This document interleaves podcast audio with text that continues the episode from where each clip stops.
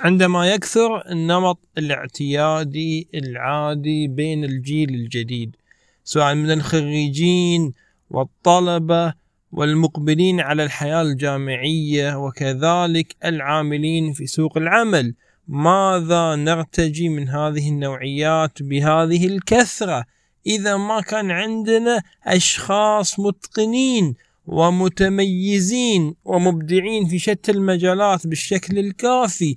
فماذا سيكون شكل المجتمع؟ وماذا سيكون في حياتنا؟ ستكون الحياة على وتيرة واحدة رتيبة أو سيقل فيها التطوير والأفكار النيرة وأمور كثيرة كان بالإمكان أن نحصد ثمرات وجود المبدعين في مجتمعاتنا.